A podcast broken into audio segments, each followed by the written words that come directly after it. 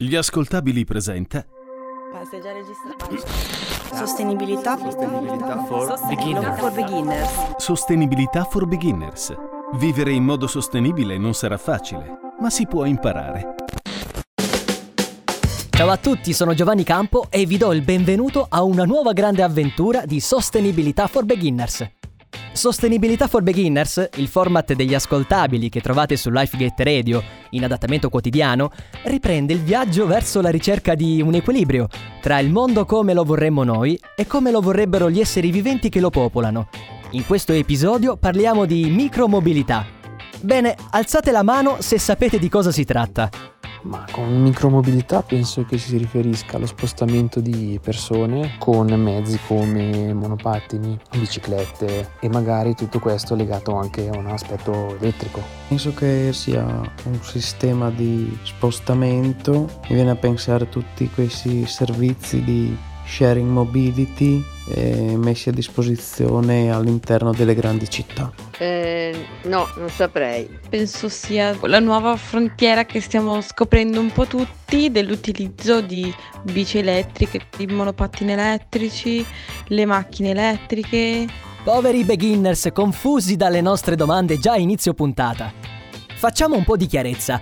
Per dare una definizione corretta di micromobilità, abbiamo studiato il lavoro di due esperti del settore. Si tratta di Ores Dediu e Oliver Bruce. Per certi versi potremmo chiamarli colleghi perché, pensate, questi due signori già da un paio d'anni conducono un podcast interamente dedicato alla micromobilità. Bene, nel loro Micromobility Podcast, Dediu e Bruce, dopo una lunga analisi, arrivano a definire la micromobilità come un tipo di trasporto minimo, dove con minimo si intende a misura d'uomo. Si aggiunge che il peso di un veicolo dovrebbe essere non più di 5 volte il peso della persona che lo utilizza o non più di 500 kg. Naturalmente ci sono altri parametri di cui tenere conto. Sempre Dediu e Bruce sottolineano che la micromobilità dovrebbe essere definita anche in base a ciò che di particolare ha la sua funzione. Non solo muovere un singolo essere umano, ma offrire la massima libertà di spostamento nella maniera meno impattante possibile. Il minimalismo di questi mezzi consiste quindi anche nella loro capacità di utilizzare meno risorse possibili. Si potrebbe dire, e qui l'ispirazione arriva sempre da The Micro Mobility Podcast, che la micromobilità sta oggi alla mobilità tradizionale come i microcomputer stavano ai primi computer. Insomma, nel campo dei trasporti sembra che ormai l'innovazione sia in mano al più piccolo, al micro per l'appunto. Ma ora scendiamo più nel dettaglio e diamo un nome alle cose. Quando parliamo di micromobilità, parliamo sostanzialmente di biciclette elettriche, monopattini elettrici, Segway, overboard e monowheel. Non che i nomi ci siano molto più di aiuto. Fino a poco tempo fa, ad esempio, l'unica overboard che conoscevamo era lo skateboard volante di Ritorno al futuro, ma mi dispiace deludervi, a quello non ci siamo ancora arrivati. Più avanti, nella nostra indagine, vi racconteremo questi mezzi nello specifico. Ora però vorrei fare un passo indietro. Probabilmente, lo avrete già capito dalla definizione che abbiamo dato, la micromobilità è considerata una mobilità sostenibile. Che cosa vuol dire questo? Il concetto di mobilità sostenibile esiste da prima ancora che esistessero questi mezzi. Con questo termine si indica un sistema dei trasporti che sia tale da contenere i costi interni del trasporto e la congestione dovuta al traffico e non presenti eccessi in termini di consumi energetici, emissioni di gas serra, inquinamento ambientale e incidentalità. Data questa definizione mi chiedo, esiste o comunque può esistere un sistema del genere? Per capirne di più abbiamo raggiunto il dottor Francesco Filippi, professore ordinario di trasporti e logistica alla Sapienza di Roma. Dunque, in termini generali, di cosa parliamo quando parliamo di mobilità sostenibile? Eh, questa um, è una domanda che non ha una risposta perché mobilità sostenibile ognuno la vede a modo suo. È una parola diciamo molto abusata perché tutti parlano sì, eh, la sostenibilità, eh, eh, il sistema è sostenibile, adesso facciamo la sostenibilità, ma poi in realtà questa sostenibilità non si vede. Questo è il grosso problema, cioè non c'è un'attenzione alla sostenibilità. Sostenibilità c'è la, la, l'espressione classica che dovrebbe essere quella, quelle attività che non pregiudicano il futuro delle generazioni e quindi che non distruggono il pianeta, non, non consumano energie rinnovabili, eh, non, non, succede nulla di questo. C'è un interessante grafico della, fatto dall'Agenzia internazionale per l'energia che fa vedere che è successo negli ultimi dieci anni eh, sulla produzione di CO2 chi sono i grandi contributori di incremento di CO2? Il grande contributore è le, le aziende produttrici di energia, quelle hanno dato il grosso contributo. Ma subito dopo, la cosa terrificante, vengono i SUV, cioè le automobili, queste giganti che adesso vanno di moda. Quindi il secondo contributore di CO2 in questi ultimi dieci anni è stato l'acquisto dei, dei SUV da parte dei cittadini, che è una cosa terrificante, nel senso che non si fa assolutamente nulla e questo ovviamente avrà dei risultati perché l'incremento di CO2 nell'atmosfera cresce e il clima si sta mm, cambiando notevolmente. Il professor Filippi ci consegna un quadro piuttosto scoraggiante delle modalità attuali con cui viviamo i trasporti. A maggior ragione ci viene da dire che un cambiamento di rotta è necessario. È interessante notare come la micromobilità, anche solo nel nome, si contrapponga a ciò che in questo momento sembra essere tra le principali cause di inquinamento al mondo, i famosi SUV. L'enciclopedia Treccani definisce il SUV come veicolo sportivo di uso pratico, ovvero grosso automezzo a quattro ruote motrici, somigliante a una camionetta ma dotato di accessori di comodità che ne permettono l'uso come vettura sportiva fuori strada. Insomma, ci siamo capiti, sono quei macchinoni, tra virgolette, no? Che vediamo tanto circolare soprattutto nelle grandi città. È chiaro come la micromobilità non possa essere un'alternativa ai SUV. Parliamo di mezzi con funzioni completamente diverse. Ma è bello immaginare la micromobilità come una sorta di piccolo Davide che si staglia contro il Golia rappresentato dai SUV, nella lotta per un trasporto più sostenibile. E con questa immagine in testa proseguiamo nella nostra indagine. Ecco, abbiamo dato una definizione, poi abbiamo parlato un po' in generale del ruolo dei trasporti in campo ambientale. Ora ci piacerebbe scoprire qualcosa sulla storia della micromobilità. Una storia recente si direbbe, ma forse non così tanto. Mi piacerebbe chiedere ai nostri beginners a che anno risale secondo loro la prima bicicletta elettrica. Ehm, anni 60? Non so, intorno alla fine degli anni 80? Penso possa essere della metà del 1900. Penso che risalga agli anni 90, credo. Cari beginners, ritentate e sarete più fortunati. Sembra che il primo brevetto per un dispositivo di trasporto personale elettrico sia stato depositato negli Stati Uniti, pensate, nel 1895 lo stesso anno in cui è nato il cinema e in cui Guglielmo Marconi ha effettuato la prima trasmissione radiofonica. E guarda caso anche lo stesso anno in cui i fratelli Edouard e André Michelin hanno testato i primi pneumatici per automobile. Insomma, un'annata decisamente ricca nel campo dell'innovazione tecnologica. Ovviamente quel primissimo tentativo di bicicletta elettrica non aveva nulla a che vedere col design delle e-bike come le conosciamo ora. A quel periodo più o meno risale anche il primo prototipo di motoruota, che come dice il nome è un veicolo a motore a una sola ruota. Da lì è nato poi in tempi recentissimi il cosiddetto monowheel, la versione elettrica, all'aspetto di una piccola ruota con i pedali ai lati ed è spinto da un motore alimentato a batteria e viene controllato con il solo movimento del corpo, stando in posizione verticale. Intorno al 1915 sono comparsi invece i primi monopattini elettrici.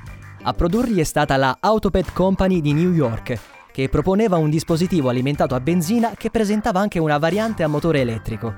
Queste tipologie di mezzi hanno visto poi numerose reinvenzioni nel corso degli anni, ma nessuna ha mai avuto grande successo di pubblico fino a pochi anni fa, quando è esploso il fenomeno della sharing mobility.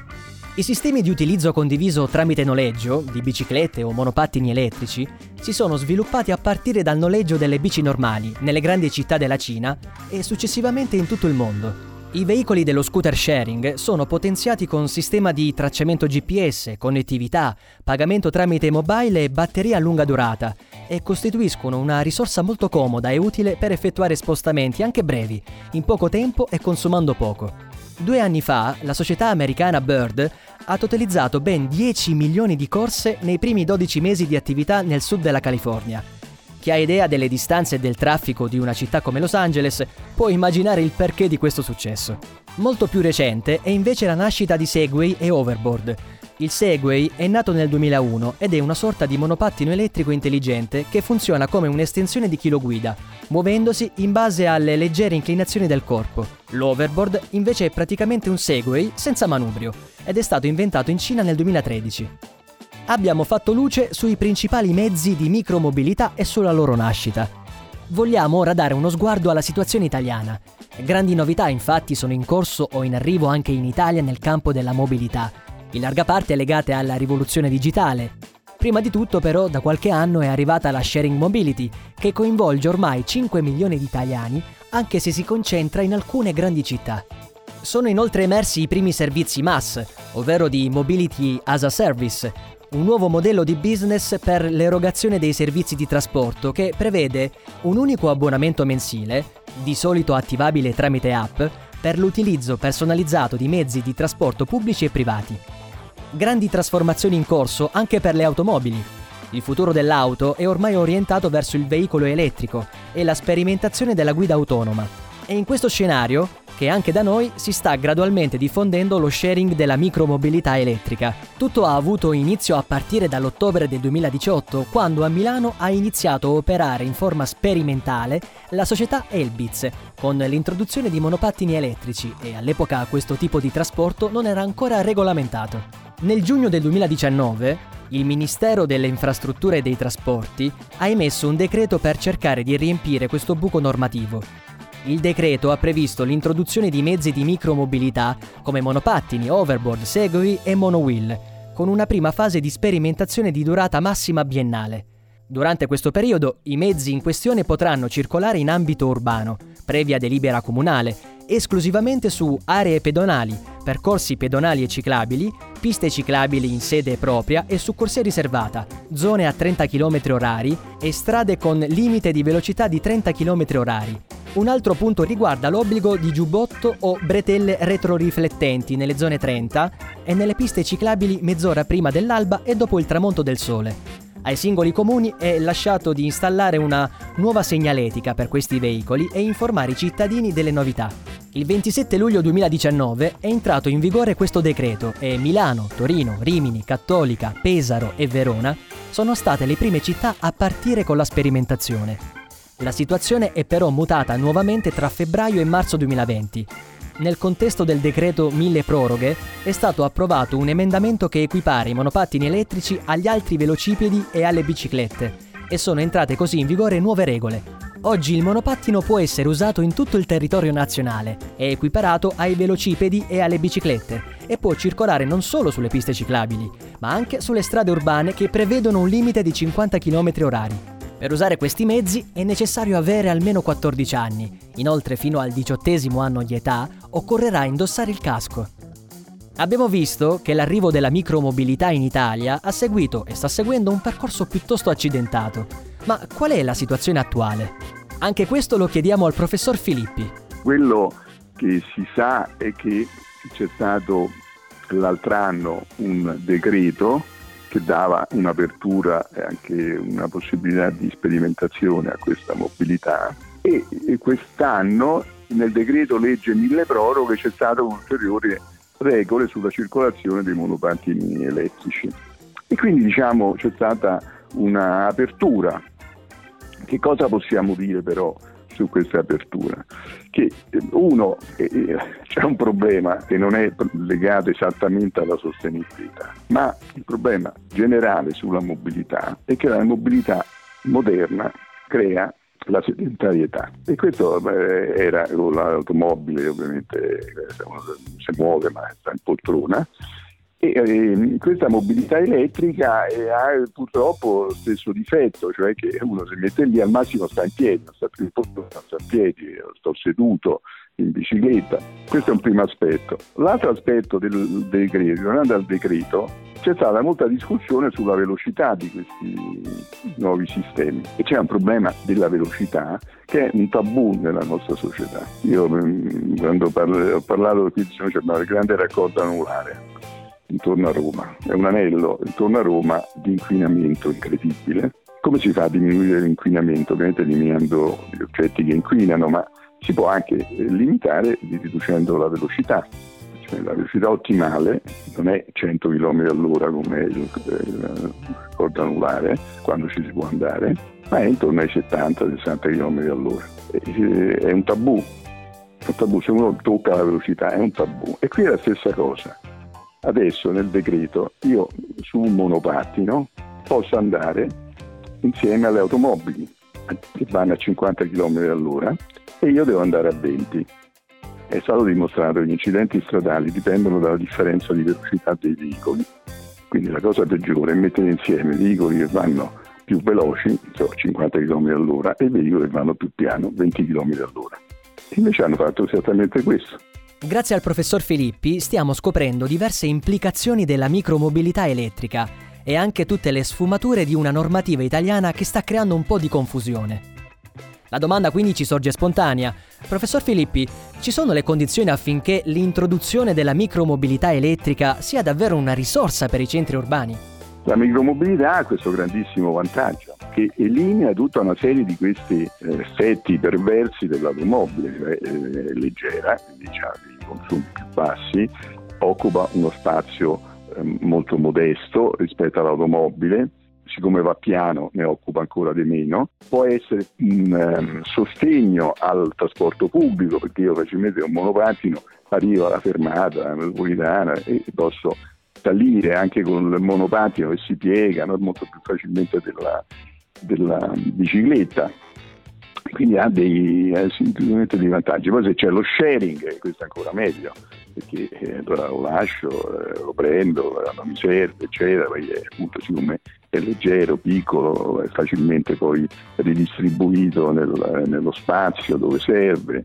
Insomma, c'è una serie indubbia di vantaggi. C'è il problema che però eh, non, non ci fa fare esercizio, quello elettrico, e questo è un fatto da non sottovalutare. Ovviamente la micromobilità è un vantaggio da promuovere con attenzione, hanno equiparato la bicicletta al monopattino. La bicicletta e il monopattino non sono la stessa cosa. Se io freno con eh, la bicicletta, il mio baricentro è molto più mh, funzionale alla frenata.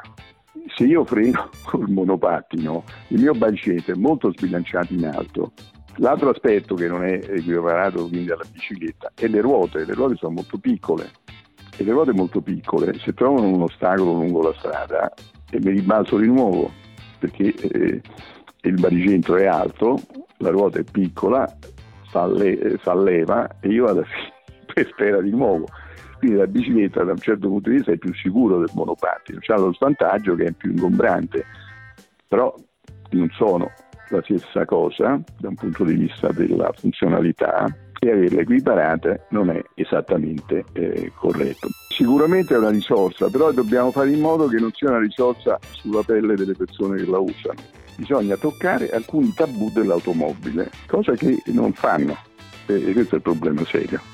Quindi bisogna introdurla, ma non sulla pelle delle persone che la usano, ma bisognerebbe modificare come vengono utilizzate le automobili nei centri urbani, cosa che non viene fatta.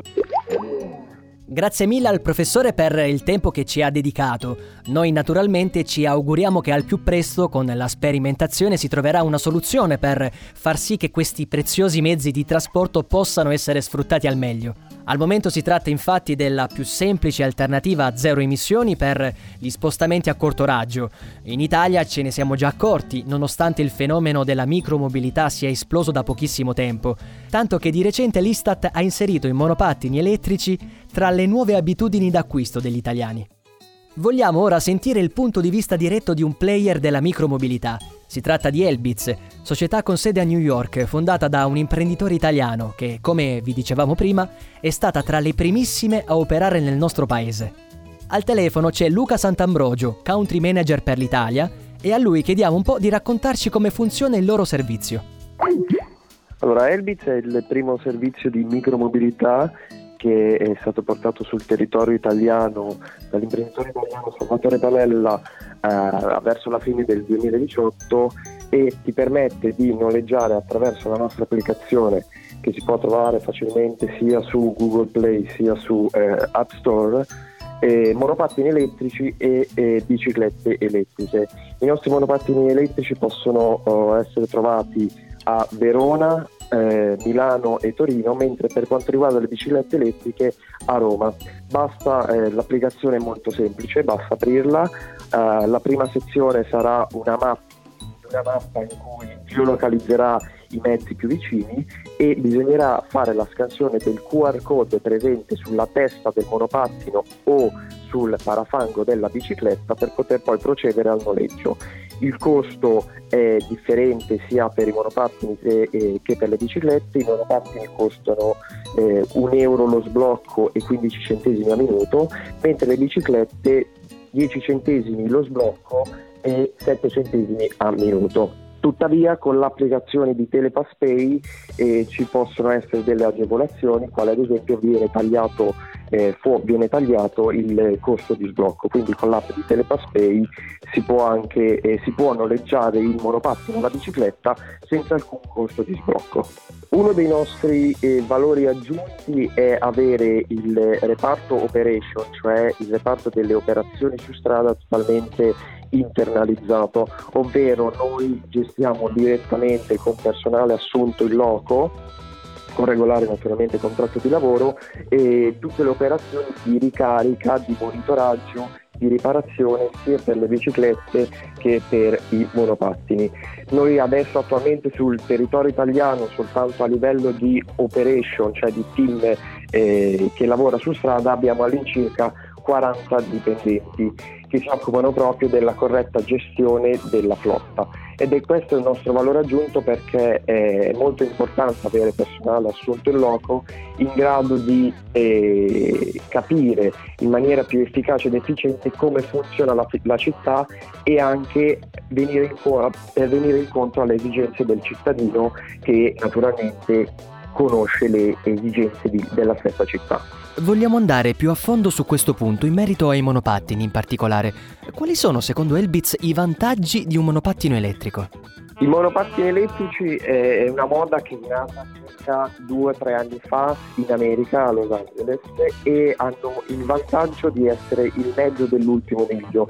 Infatti, ad esempio, noi quando posizioniamo i monopattini nei nostri punti di deposito, in strada intendo, vengono eh, posizionati vicino alle metropolitane. Questo perché favorisce gli utenti a raggiungere la propria destinazione in maniera molto più eh, comoda, comfort, confortevole e anche nel periodo estivo specialmente mi riferisco senza che questo eh, sudi ad esempio quando deve andare una, ad un appuntamento o de- a un incontro di lavoro.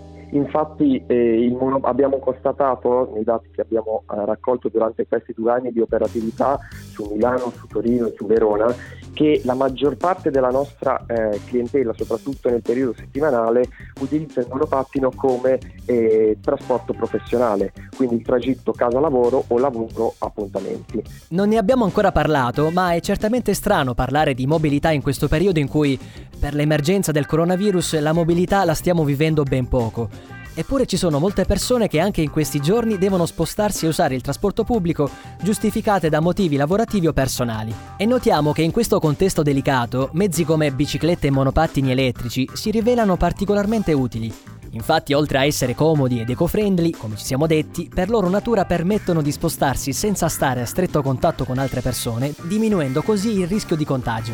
Sappiamo inoltre che a questo proposito Elbitz sta fornendo il suo servizio anche in questi giorni. Noi eh, abbiamo deciso, nonostante la situazione d'emergenza attuale, di continuare a, a erogare il nostro eh, servizio di eh, trasporto eh, pubblico senza conducenti naturalmente sulle nostre eh, aree operative.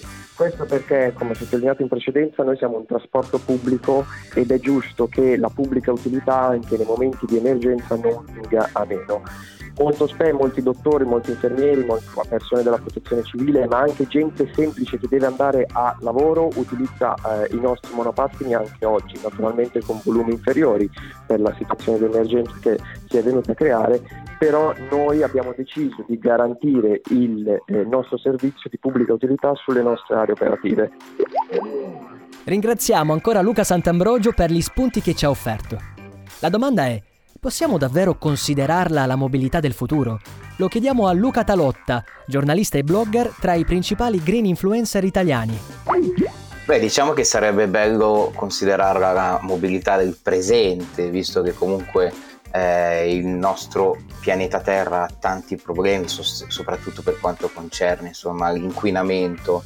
Eh, no- non è così ancora al momento perché eh, la mobilità, la micromobilità elettrica è un qualcosa che è molto giovane, è nato molto recentemente e quindi di conseguenza anche la nostra società ancora deve, eh, deve adeguarsi insomma, a quelle che sono le novità città di Milano che io frequento abitualmente vivendoci ha pubblicato addirittura tre avvisi eh, di manifestazione per la sharing mobility quindi questo è un dato che ci fa capire come eh, di fatto siamo in un periodo in cui probabilmente eh, stiamo per arrivare alla chiave di volta no? stiamo per far diventare un, un semplice monopattino a tutti gli effetti un eh, veicolo che possa circolare sulla strada. Eh, ci sono diversi problemi ancora a riguardo perché comunque la consacrazione definitiva dei monopattini elettrici non è ancora arrivata, però anche l'Istat eh, l'ha inserito all'interno eh, del suo paniere come prodotto innovativo, quindi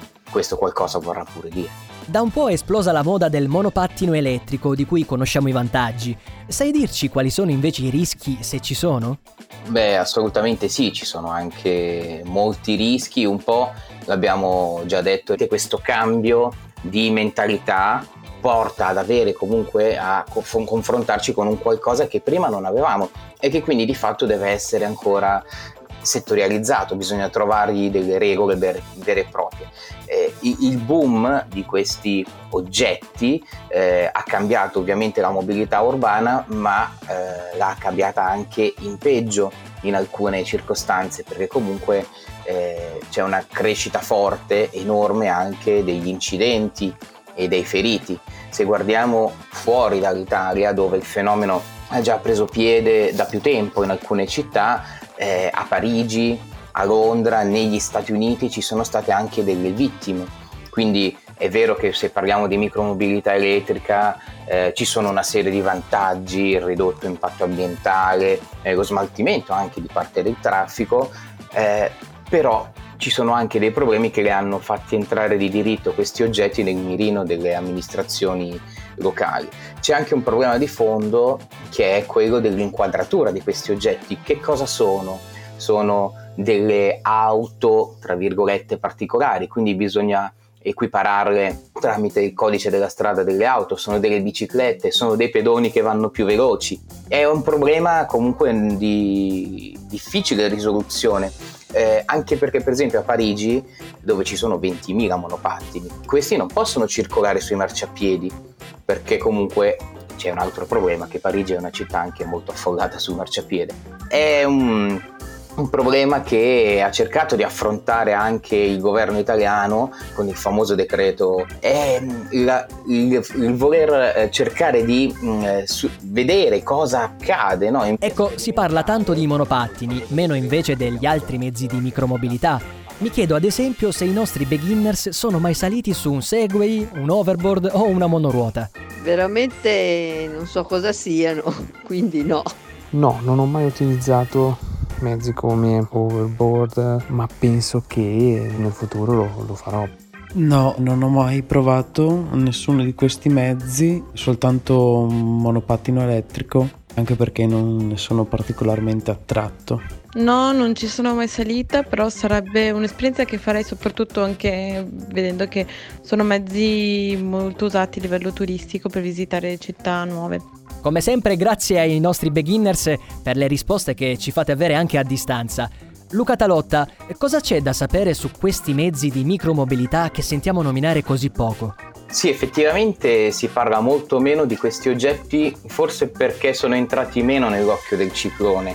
Sono tutti mezzi leggeri a emissioni zero, eh, facilmente caricabili anche su un treno o su un autobus. Ecco, forse è questa la grande differenza fra i monopattini e gli altri oggetti, non si è mai parlato dell'utilità e della praticità di utilizzo anche di overboard e eh, Segway e Monowheel. E, è un po' un peccato perché comunque eh, anche questi oggetti sono molto belli.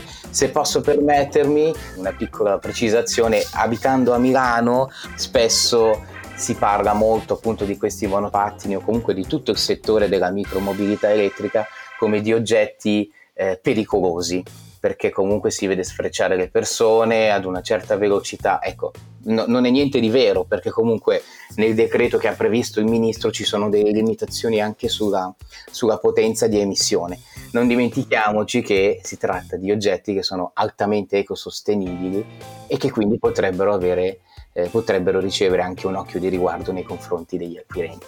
Arrivati alla fine del nostro percorso dedicato alla micromobilità, ci sentiamo di confermare che si tratta di una tipologia di veicoli che possono diventare una risorsa preziosa per vivere le città in modo più sostenibile.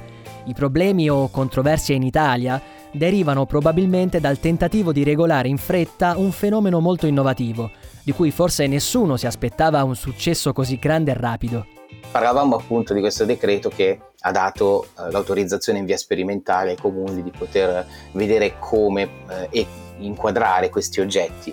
Eh, ci sono però da definire ancora eh, delle, delle, caratteristiche sulla circolazione degli stessi, perché per esempio al momento è prevista la loro circolazione solo nelle ore diurne, mentre la sera ci si può muovere soltanto in, utilizzando il famoso giubbotto catarin frangente.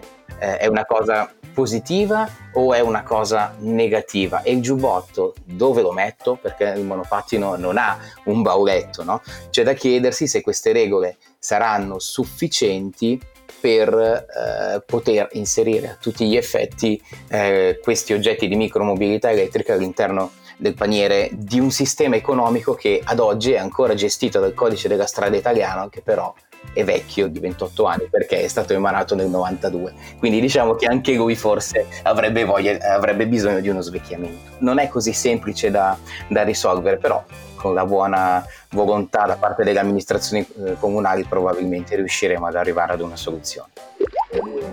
E con questo augurio ci salutiamo. Vi diamo appuntamento al prossimo episodio e vi ricordiamo che Sostenibilità for Beginners è online in adattamento radiofonico, anche sulle frequenze di LifeGate Radio. Da Giovanni Campo è tutto. Ciao! Sostenibilità for Beginners è una serie originale degli ascoltabili da un'idea di Giacomo Marino Gallina e Giuseppe Paternò Raddusa. In redazione Maria Triberti. Editing e sound design Francesco Campeotto e Alessandro Leverini. Prodotto da Giacomo Zito e Ilaria Villani. Un'esclusiva. Gli ascoltabili.